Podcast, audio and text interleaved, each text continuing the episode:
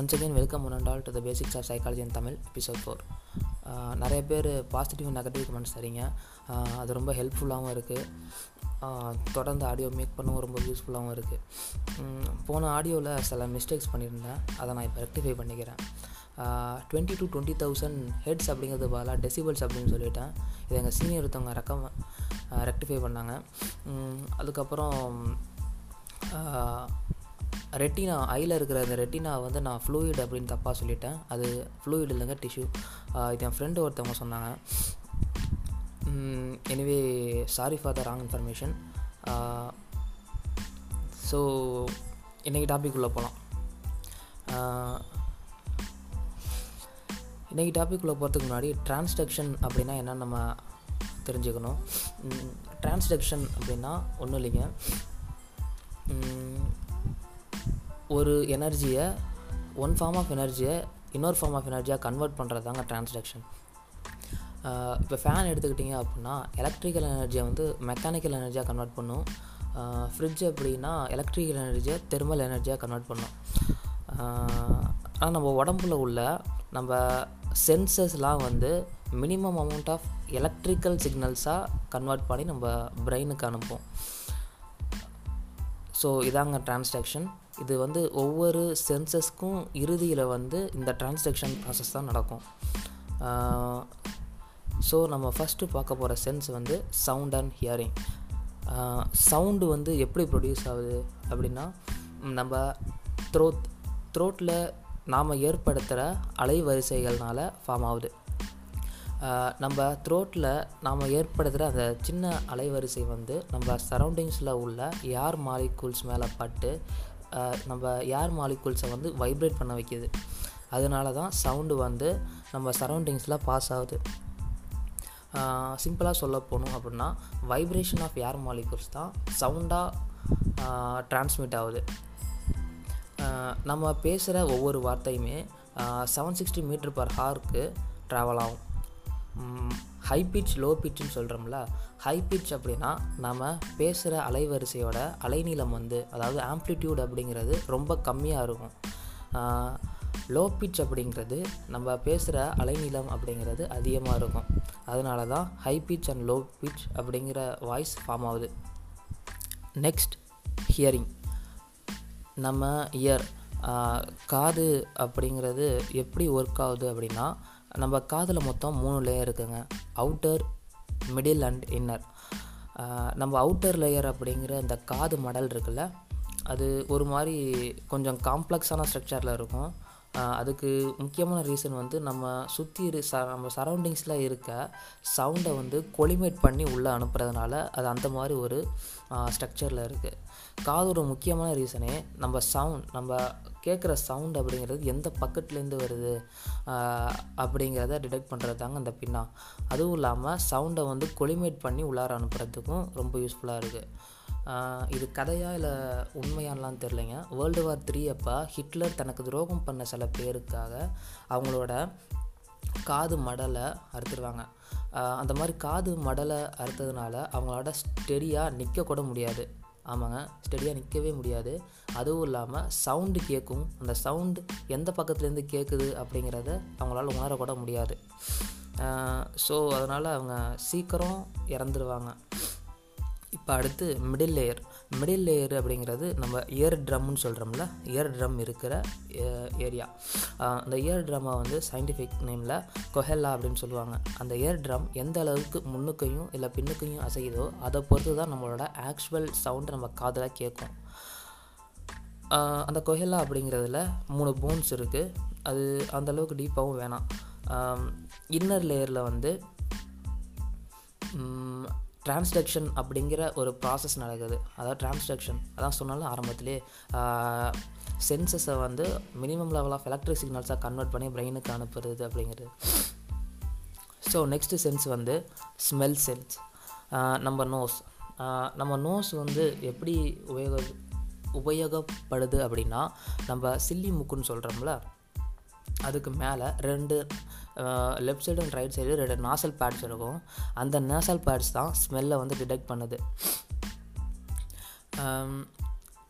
Mostly நம்ம ஒரு 4 வகையான ஸ்மெல்லை தான் உணர முடியும், இல்லைங்க நிறையா உணர முடியும். அது எப்படி இருக்கோ அப்படின்னா நம்ம இப்போ சொல்ல போகிற நிறையா அதோட காம்பினேஷன்ஸால் ஏற்படுற ஸ்மெல்ஸை தான் நம்மளால் அதிகமாக உணர முடியும். இப்போ வந்து ஃபஸ்ட்டு வந்து மஸ்க் அப்படிங்கிறது. மஸ்க் அப்படின்னா ஃப்ராக்ரண்ட், ரொம்ப நறுமணம் மிக்க ஒரு ஸ்மெல். அந்த மாதிரி அசிடிக் அப்படின்னா இந்த வினிகரிக் ஸ்மெல் அப்படின்லாம் சொல்லுவாங்கள்ல, அந்த மாதிரி ஸ்மெல். இப்போ ரோஸ்டட், ரொம்ப தீஞ்சி போன ஒரு ஸ்மெல். அப்புறம் வந்து காப்டலிக், பாகு, ஸ்வீட், இதுலேருந்து வரக்கூடிய ஸ்மெல். ஆமாங்க, இந்த 4 ஸ்மெல் இதை பேசிக்ஸாக வச்சு இதில் ஏற்படுற காம்பினேஷன் தான் மற்ற ஸ்மெல்ஸ் எல்லாமே. ஸ்மெல்லோட இன்னொரு அட்வான்டேஜ் என்ன, ஸ்மெல்லில் இன்னொரு சிறப்பம்சம் என்ன அப்படின்னா, நாம் அதிகமாக பழகிற ஒருத்தவங்களோட ஸ்மெல் நமக்கு பிடிச்சிது அப்படின்னாலே, அதாவது ஒருத்தவங்கள்ட்ட நாம் பழகிறதுக்கு அவங்க ஸ்மெல் பிடிச்சாலே அவங்களோட ரொம்ப க்ளோஸாக ஆக முடியும். அவங்களோட ஸ்மெல் நமக்கு பிடிக்கல அப்படின்னா அவங்களுக்கும் நமக்கும் உள்ள ரிலேஷன் அந்த அளவுக்கு நல்லா இருக்காது அப்படிங்கிறது ஒரு ரிசர்ச்சுங்க. அது உண்மையும் கூட. இப்போ ஒரு சாப்பாடு நல்லா இருக்குது அப்படிங்கிறத நம்ம டேஸ்ட்னால சொல்ல மாட்டோம், அந்த சாப்பிட்றதுக்கு முன்னாடி வர அதோட அந்த சாப்பாட்டோட ஸ்மெல்லை வச்சு தான் சொல்லுவோம். இதெல்லாம் சின்ன சின்ன ஃபேக்ட்ஸ் தாங்க. அடுத்து சென்சரி ப்ராசஸில் வந்து நம்ம பார்க்க போகிறது டேஸ்ட். டேஸ்ட்டுன்னு நம்ம எடுத்துக்கிட்டோம்னா நாக்கு. நம்ம நாக்கில் வந்து ஃபுல்லாகவே டேஸ்ட் பட்ஸ் இருந்தாலுமே ஒரு சில ஏரியாஸில் மட்டும் ஒவ்வொரு சென்சஸையும் அதிகமாக உணரக்கூடிய அந்த பட்ஸ் இருக்கும். அந்த டேஸ்ட் பட்ஸுக்கு சயின்டிஃபிக் நேம் வந்து பாப்பிலே அப்படின்னு சொல்கிறாங்க. நாக்கோட நுனியில் வந்து அதிகமாக நம்மளால் ஸ்வீட் டேஸ்ட்டை உணர முடியும். அப்புறம் நாக்கோட சைட் போர்ஷனில் சோர், அதாவது புளிப்பை நம்மளால் அதிகமாக உணர முடியும். நாக்கோட கீழ்ப்பக்கத்தில் துவர்ப்பை அதிகமாக உணர முடியும் அப்படின்றாங்க. அப்புறம் நாக்கோட மேற்பக்கத்தில் சால்ட்டி, கிட்டத்தட்ட சோர் மாதிரி தான், சால்ட்டி அதிகமாக உணர முடியும். அப்புறம் நாம் அதே நோஸில் சொன்ன மாதிரி தாங்க, இந்த 4த்துலேயும் ஏற்படுற காம்பினேஷன்ஸ் தான் நாம் புதுசாக இது வேறு டேஸ்ட் மாதிரி இருக்குது, இது வேறு டேஸ்ட் மாதிரி இருக்குதுன்னு சொல்கிறது எல்லாமே இந்த பேசிக்காக இந்த 4ஓட காம்பினேஷன்ஸ் தான் அதர் டேஸ்டஸும். நெக்ஸ்ட் சென்ஸ் வந்து ஸ்கின் சென்சஸ். நம்ம உடம்புலேயே மிகப்பெரிய சென்ஸ் அப்படின்னா ஸ்கின் சென்ஸு சொல்லலாங்க. ஆமாம், இந்த ஸ்கின் சென்ஸை வந்து 3 வகையாக பிரிச்சுருக்காங்க. Touch or pressure, hot and cold, அப்புறம் வந்து பெயின். நாம் ஒரு விஷயத்தை நம்மளை வந்து தொடுறாங்களா இல்லை நம்ம மேலே அவங்க பெயினை செலுத்துகிறாங்களா அப்படின்னு பார்க்குறதுக்கு வந்து 3 கார்பசல்ஸ் நம்ம ஸ்கின்ல இருக்குங்க. ஒன்று பேர் Meissner's corpuscles, பாஸ்டிக் nerve corpuscle, Pacinian corpuscles. இந்த மெசினியஸ் கார்பசல்ஸ் அப்படிங்கிறது ஹேர்லெஸ் ரீஜியன்னு சொல்கிற அந்த இடத்துல இருக்கும். இதில் தான் நம்மளோட சென்சிட்டிவிட்டி வந்து ரொம்ப அதிகமாக இருக்கும். எக்ஸாம்பிளாக என்ன சொல்லுவோம் அப்படின்னா, நம்ம உள்ளங்கை, நாக்கு, அப்புறம் நெற்றி, இந்த மாதிரி இடம்லாம் வந்து சென்சிட்டிவிட்டி அதிகமாக இருக்கும்ல, அதுதான் Meissner's corpuscles. Plastic nerve ending அப்படின்னா நம்ம உடம்புல முடிகள்லாம் எங்கே இருக்கோ அதனால் ரூட் ஏரியாவில் இருக்கிறது எல்லாமே பேஸ்கட் நர்வ் எண்டிங். இதுவும் வந்து டச்சை உணரக்கூடிய ஒரு சென்ஸ் தாங்க. இப்போ நம்ம ரிலேட்டிவ்லி பார்க்கும்போது அப்படின்னா, நம்ம உள்ளங்கையில் டச் பண்ணோம் அப்படின்னா சென்சிட்டிவிட்டி அதிகமாக இருக்கும். அதே மாதிரி நம்மளோட முட்டிலேயோ இல்லை ஷோல்டர்லேயோ டச் பண்ணோம் அப்படின்னா நம்ம உள்ளங்கையில் தொட்ட அளவுக்கு சென்சிட்டிவிட்டி இருக்காது. தொடுறாங்கிற உணர்வு இருக்கும், ஆனால் அந்த அளவுக்கு அதிகமாக இருக்காது. ரிலேட்டிவ்லி கம்பேர் பண்ணும்போது தோள்களையும் முட்டிலையும் சென்சஸ் வந்து கம்மியாக இருக்கும். ஹாட் அண்ட் கோல்டு வந்து எப்படி, இதுக்கு வந்து ஒரு ஃபேவரான தியரி எதுவும் இப்போ வரைக்கும் இல்லை. எப்படி அப்படி நம்ம ஹாட்டாக இல்லை கோல்டாக அப்படிங்கிறது எப்படி கண்டுபிடிக்கணும் அப்படின்னா, நம்ம அவுட்டர் ஸ்கின்னோட டெம்பரேச்சர் வந்து 32 டிகிரி செல்சியஸ் இருக்கும். இன்னர் டு த ஸ்கின், அதாவது நம்ம பிளட்டோட டெம்பரேச்சர் வந்து 37 டிகிரி செல்சியஸ் இருக்கும். 32 to 37 டிகிரி செல்சியஸுக்கு மேலே நம்ம சரௌண்டிங்ஸ் இருந்துச்சு அப்படின்னா நாம் அது ரொம்ப வார்மாவோ இல்லை ஹாட்டாவோ உணருவோம்.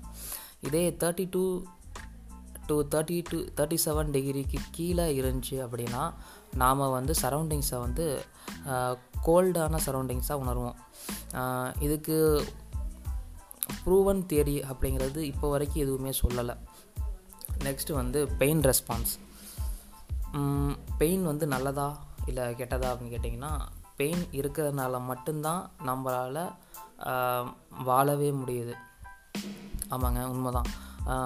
இப்போ நீங்கள் ஒரு ஆசிடில் கை வைக்கிறீங்க அப்படின்னா, அந்த ஆசிடில் கை வைக்கிறதுனால உங்கள் கை வந்து கையை அந்த ஆசிடை விட்டு கையை எடுக்கும்போது உங்களோட கை வந்து ரொம்ப புண்ணாக போயிடுது. வலியும் இல்லை, பெயின் இல்லாததுனால. ஸோ அந்த பார்ட்டே டேமேஜ் ஆகிடுது. ஒருவேளை நீங்கள் ஆசிடில் கை வைக்கும்போது ஏதாவது பெயின் இருந்துச்சு அப்படின்னா நீங்கள் சட்டுன்னு கையெடுக்க வாய்ப்பு இருக்குது. ஸோ நீங்கள் அந்த பெயின்லேருந்து தப்பிக்கலாம். இதனால தாங்க பெயின் ரெஸ்பான்ஸ் நல்லது அப்படின்ற. அப்புறம் இன்னொன்று வந்து ஃபைட் ஆர் ஃப்ளைட் ரெஸ்பான்ஸ். இப்போ நீங்கள் ஒருத்தவங்களோட கோதாவில் நிற்கிறீங்க அப்படின்னா, நீங்கள் முதல் அடிக்கும் போதே தெரிஞ்சிடும் எந்தளவுக்கு வீக்காக இருக்கா இல்லை எந்தளவுக்கு ஸ்ட்ராங்காக இருக்கா அப்படின்னு. வீக்காக இருக்கான் அப்படிங்கிற பட்சத்தில் நீங்கள் அவனை மறுபடியும் அடிக்க பார்ப்பீங்க. ஒருவேளை நம்மளோட ஸ்ட்ராங்காக இருக்கான் அப்படின்னு தெரிஞ்சால் நீங்கள் அங்கேருந்து ஓட ட்ரை பண்ணுவீங்க. அதாவது முழுக்க முழுக்க நம்ம சேஃப்டிக்காக உருவாக்கப்பட்டது தான் இந்த பெயின். அதாவது மோஸ்ட்லி இந்த பெயின் அப்படிங்கிறது இந்த நர்வ் எண்டிங் சொன்னாங்களே, அந்த நர்வ் எண்டிங் விளையாட்டி நேராக ஸ்பைனல் கார்டுக்கு சொல்லும். அதாவது நம்ம செகண்டரி பிரெயின்னு சொல்லக்கூடிய அந்த ஸ்பைனல் கார்டுக்குள்ளே போய் சொல்லும். அதனால தான் இது வந்து சாதாரண டச்சா இல்லை அதையும் தாண்டி இது பெயினாக மாறுதா அப்படிங்கிறத அதை நம்ம பிரெயினுக்கு சொல்லி நம்ம உடலே அந்த பெயின்லேருந்து நம்மளை ரெஸ்கியூ பண்ண பார்க்கும். ஸோ நான் ஓரளவுக்கு சென்சஸ் அப்படிங்கிற இந்த சென்சரி ப்ராசஸ் டாப்பிக்கை ஓரளவுக்கு கிளியராக எடுத்துருக்கேனான்னு தெரில. Anyway thanks for that. நம்ம நெக்ஸ்ட் எபிசோடு வந்து மோட்டிவேஷன். ஸோ இந்த டாப்பிக்கை நாம் கன்க்ளூட் பண்ணுவோம்.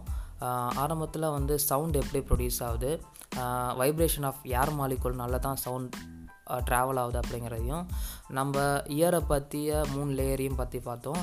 கொஹிலாவில் ஏற்படுற அந்த இயர் ட்ரம்மோட அசைவு தான் நம்மளுக்கு ஆக்சுவல் சவுண்டாக கிடைக்குது அப்படிங்கிறதையும் பார்த்தோம். அதுக்கப்புறம் ஸ்மெல், அங்கே நோஸில் ஏற்படுற அந்த நாசல் பேட்ஸ்னால் தான் நம்மளால் ஸ்மெல்லை அப்சர்வ் பண்ண முடியுது அப்படிங்கிறோம். டங்கில் ஒவ்வொரு ரீஜன்லேயும் அதிகமான சென்சஸை உணரக்கூடிய சில ரீஜன்ஸ்னால தான் நம்மளால் ஸ்மெல்லை உணர முடியுது அப்படிங்கிறத பார்த்தோம். அப்புறம் வந்து சென்சஸ் அப்படிங்கிறதையும் 3 கார்பசல்ஸ் பற்றியும் பார்த்தோம். ஸோ இந்த வீடியோவை நம்ம இதோட கன்க்ளூட் பண்ணிப்போம். நெக்ஸ்ட் ஆடியோவில் நம்ம மோட்டிவேஷன் அப்படிங்கிற டாப்பிக்கை பார்ப்போம். So until then signing off. This is Vasan Saravanan. Follow my ID. Thank you.